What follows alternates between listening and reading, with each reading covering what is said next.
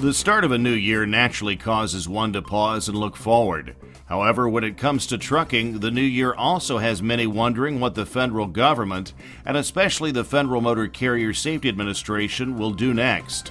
After all, last year there was a lot of talk about trucking regulations. Well, 2020 is already shaping up to be a year that FMCSA takes all this talk and turns it into action. Welcome to another installment of the Eyes on the Road podcast presented by Prepass Safety Alliance, the provider of Prepass Weigh Station Bypass and Toll Payment Services. Prepass also includes informed software dashboards for improving safety scores and lowering toll related costs. I'm Evan Lockridge, and thanks for joining us. If you've ever followed Uncle Sam's regulatory process, it seems to move at a glacial pace. A case in point, it was in 1985 during the Reagan administration when the Federal Highway Administration, which had authority over trucking at the time, issued voluntary guidelines about training new truck drivers. 35 years later, entry level driver training regulations are finally set to take effect, but that's only one of a few trucking rules changes we're expecting this year. Joining me with the details about what's on the federal government's rather full trucking regulatory plate for 2020 and what you can expect from it is Warren Hoemann. He's a former FMCSA deputy administrator, the number two position at the agency, and was acting administrator for a brief time. Today he's a consultant for Prepass and joins me by phone. Warren, it's good to talk with you. How are you? Thanks, Evan. Doing very well. Well, let's begin by talking about the expected changes to hours of service rules for truck drivers. In 2019, FMCSA laid out five key proposed changes to these regulations and has since taken public comments on them. What are the proposed changes, Warren, and what's expected to happen with hours of service rules in 2020? Well, Evan, let's start with the five proposed key changes. Number one, uh, retain the 30 minute rest break but increase driver flexibility by tying it to eight hours of driving time instead of eight hours of on duty time.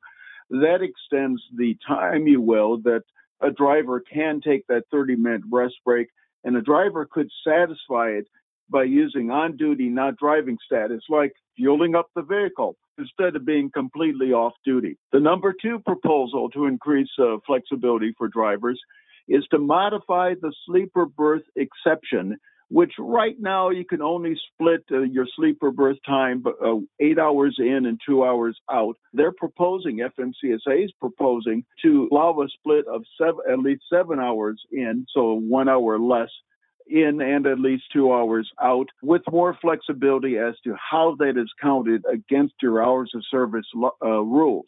The third proposal is to allow truck drivers to take a single off duty break, and that's completely off duty, of at least 30 minutes and up to three hours.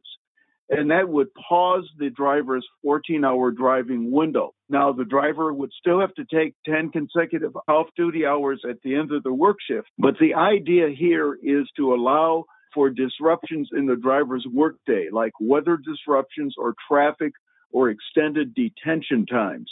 Number four would be to modify the adverse driving conditions exception. Right now, drivers can extend their driving time of 11 hours up to 13 hours, add two hours under adverse conditions. But the problem has been that the 14 hour window would still close in many instances.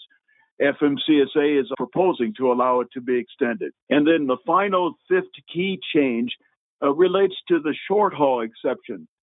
It would increase the driver's maximum on duty time from 12 to 14 hours and extend the distance for the short haul from 100 air miles to 150 air miles. If adopted, truck drivers would still have, uh, you know, the maximum 14 hour workday and drivers utilizing this exception have to have a reporting mechanism back at the regular place of employment, like a time card that shows that they've uh, abided by these rules. But it would make short haul exception uh, much more viable. Now, what will happen right now in, in 2020? Uh, these rules have already gone to OIRA, O-I-R-A, which is the Office of Information and Regulatory Affairs. That's an office within the Office of Management and Budget. It's a lot, a lot of government language in the executive branch. But OIRA reviews all proposals from every regulatory agency. And they look to say, have you met the procedural requirements, the legal requirements, but also have you really made sure that your numbers add up. They're really strict on that. And this is uh, particularly true with the hours of service because hours of service has been deemed to be an economically significant rule, which gets much more scrutiny. It's economically significant because of its impact on society and moving goods across the country. You can imagine the impact. So OIRA has that in hand. They're going to go back and forth with FMCSA I truly do expect to see something come out in 2020 um, as a proposal. But when it does come out, I also truly expect, depending upon what it is, of course, but I really would say watch for litigation. There are groups that historically have challenged anything that would extend in any way uh, driver time on the road. So watch for that again. Now, another big regulatory issue has to do with FMCSA's key safety program, Compliance, Safety, and Accountability, which many know simply as CSA. Now, it's faced criticism from trucking ever since it took effect in 2010, with some claiming it often paints an inaccurate picture of many trucking fleet safety performance. What's expected with CSA in the new year, Warren? Well, FMCSA right now has taken under its wing something called the Item Response Theory, or IRT.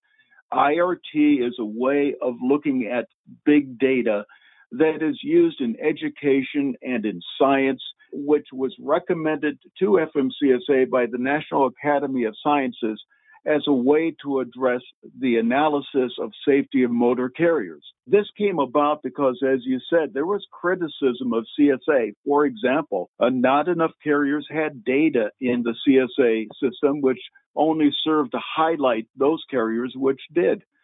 The data itself on fleet mileages and crashes were, incomplete, and you may remember non preventable accidents were included, which could truly skew the results of a safety analysis, particularly for small carriers that may only have a couple accidents. These difficulties and these weaknesses in CSA, although overall it was a good program, uh, caused Congress to say to the National Academy of Sciences, how do you fix this? And they recommended IRT, item response theory. Theoretically, it works, but it requires a lot of data and FMCSA is having trouble getting that data. The data that they have tried to get, uh, in many instances, was proprietary, such as driver wages or exactly what commodities carriers were, were handling and on what routes. And nobody wants to share that data because it's competitive. FMCSA has said they'll come out in September of 2020 with their decision on whether to move forward with IRT or not and that will change uh, if they do CSA. CSA is kind of like a mirror. A carrier can look into it that is familiar with the with the process and say, I'm safe or I'm not. But if they change the way a carrier is looked at, uh, that reflection may be different, and some carriers may need to change. But we won't know until September of this coming year. Well, what's been the reaction from trucking groups as well as truck safety groups about these possible changes to the CSA program? So far, the reaction has been a little bit of confusion. Uh, in fact, FMCSA has, has said it himself. Someone once said that, uh, you know, this is like building a new car. You can tell your automotive engineers what it should look like. That's the National Academy of Sciences. And they come up with this grand design. And then you can build a prototype, which FMCSA has actually done on the IRT and say, does the prototype work? But when you go into mass production, when you have to do it for all the thousands and hundreds of thousands of carriers and drivers across the nation and apply it to them, it becomes very difficult. And the most difficult part of it is selling that car explaining to carriers and drivers exactly why they're being analyzed this way. So the reaction from most people has been confusion. What are we going to see? How are we going to explain it and understand it? Now, a little earlier, I mentioned entry level driver training, or what the FMCSA calls ELDT, not to be confused with ELDs, electronic logging devices. Now, originally, February 7th of 2020 was supposed to be a big date for ELDT rules, but those have gotten at least partially pulled back. Warren, what are the rules in a nutshell, and what's the status of them?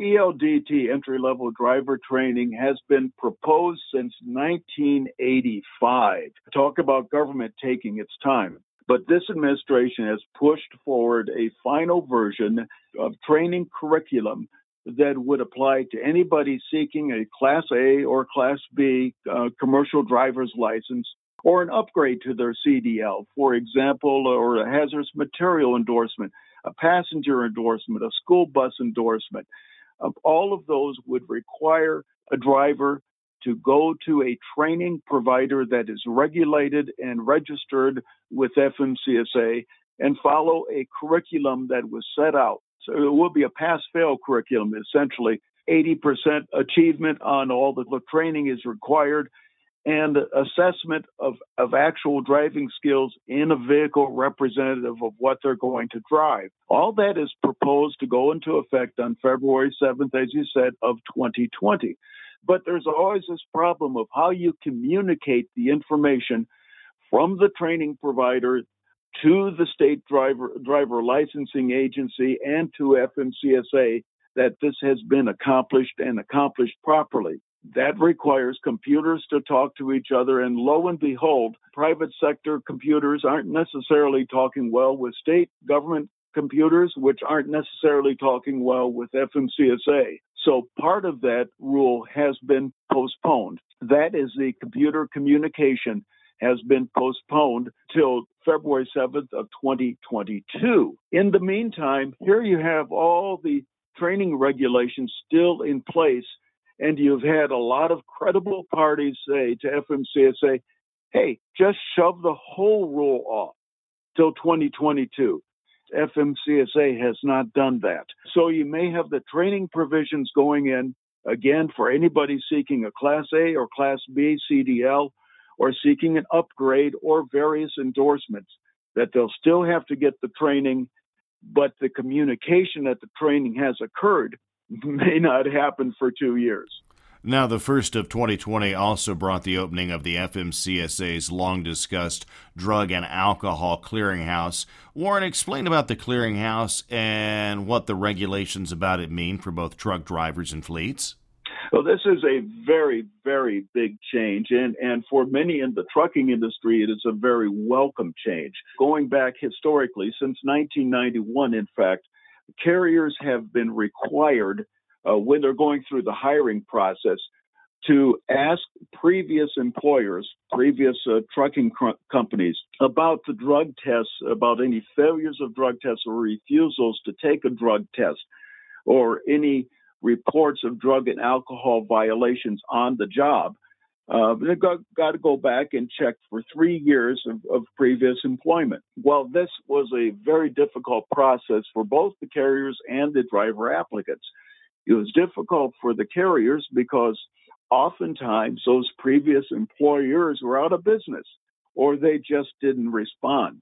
It was difficult for the driver applicants because they're kind of in limbo this whole time, saying, is something going to turn up or not, even though I say I've been clean. For many years, the industry and those involved in uh, trying to report these violations have said, let's have a repository for all the drug and alcohol violations.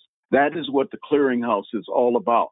It will require registration by all interstate and intrastate motor carriers employing CDL drivers by all third party administrators, such as those who are uh, doing a drug testing pool for owner operators, and by all medical review officers and substance abuse professionals. Registration is open right now. Uh, there's no cost to register for them. Then those entities, the carriers, the MROs, etc., must report all drug and alcohol violations and refusals to take a test to the clearinghouse.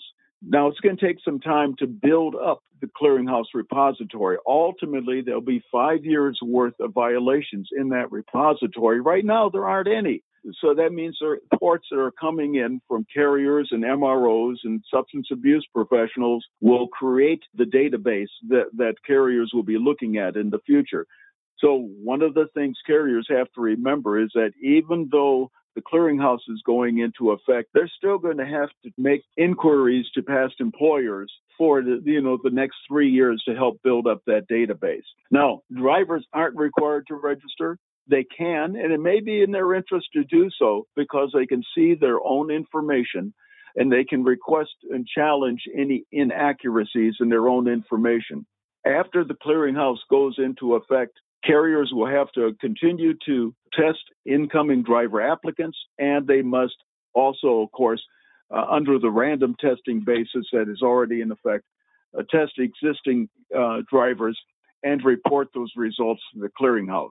Ultimately, uh, the goal is, and what, what should be achieved, is that no matter where a driver has been licensed, uh, no matter where that driver has lived, uh, no matter who that driver has worked for in the past, the information is going to be in there to help keep off the road those drivers who are not legally allowed to drive because they have a drug or alcohol history. And by the way, that clearinghouse officially opened on Monday, January 6th. Now, Warren, another item taking effect will be on October 1st. It's called Real ID. It's not from FMCSA, but rather the Department of Homeland Security. But it's going to have a big effect on some truck drivers, I understand. What is Real ID and what's going to happen?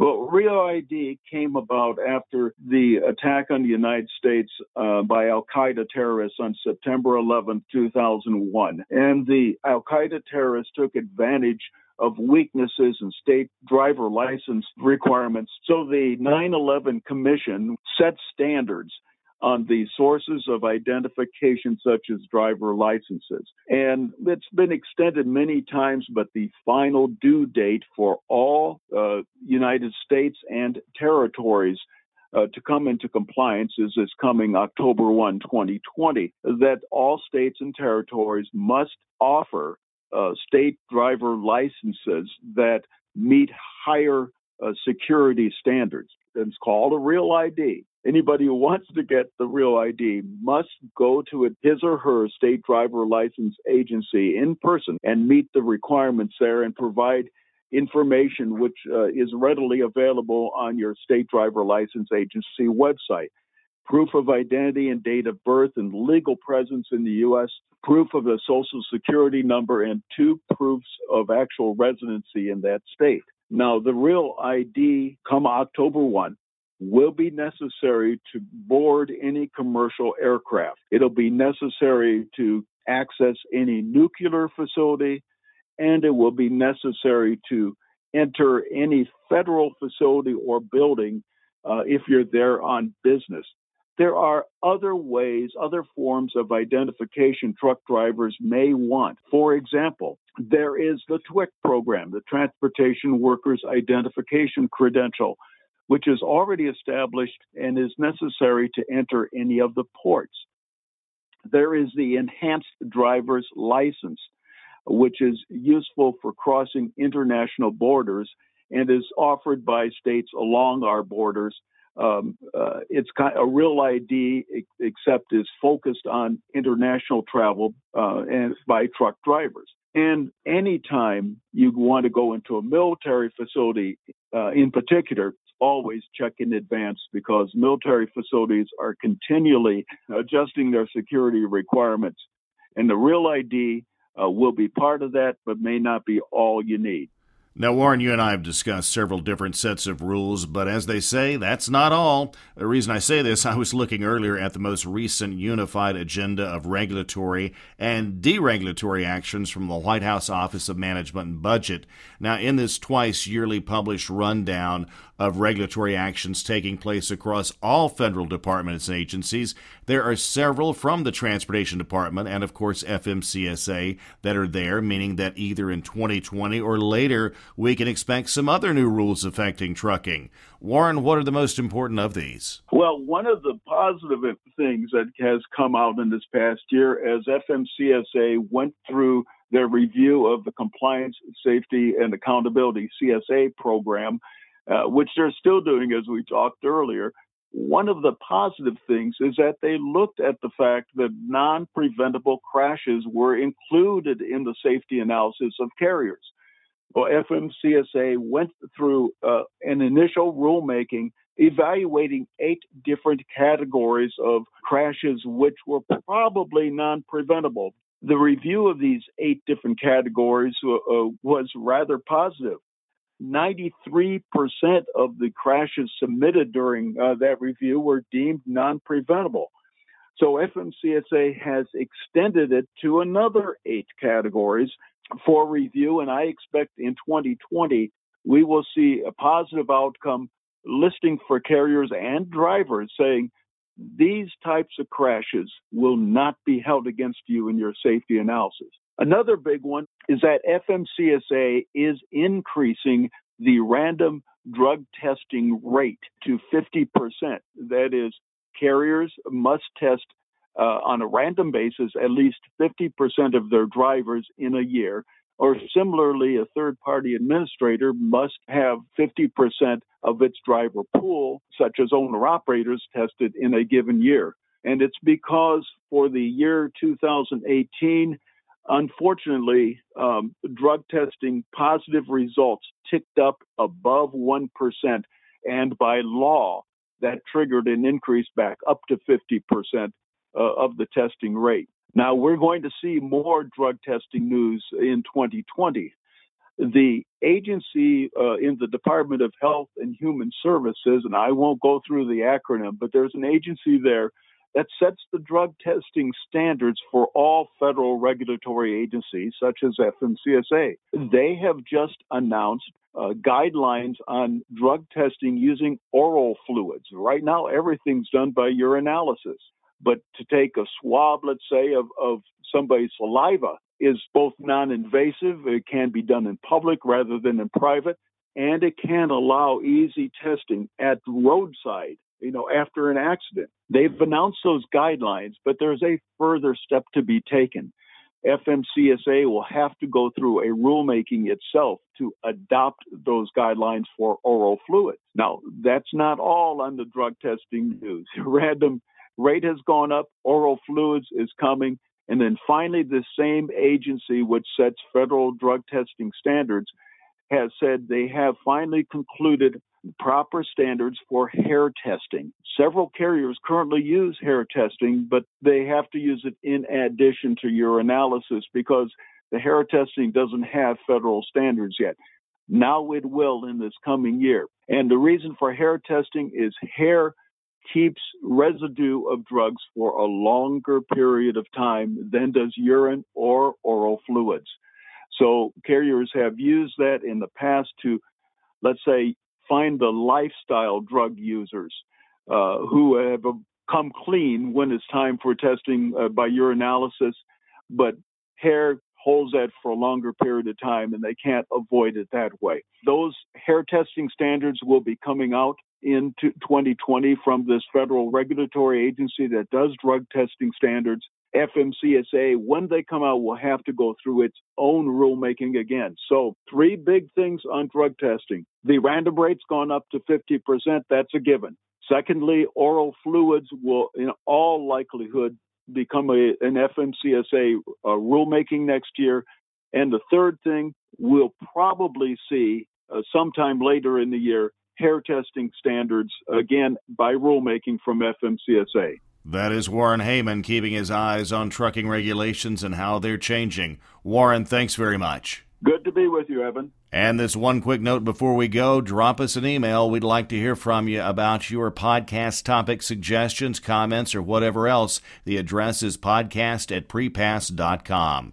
This has been Eyes on the Road presented by Prepass Safety Alliance. I'm Evan Lockridge. Thank you for listening to this slightly longer than usual episode. And remember, keep your eyes on the road.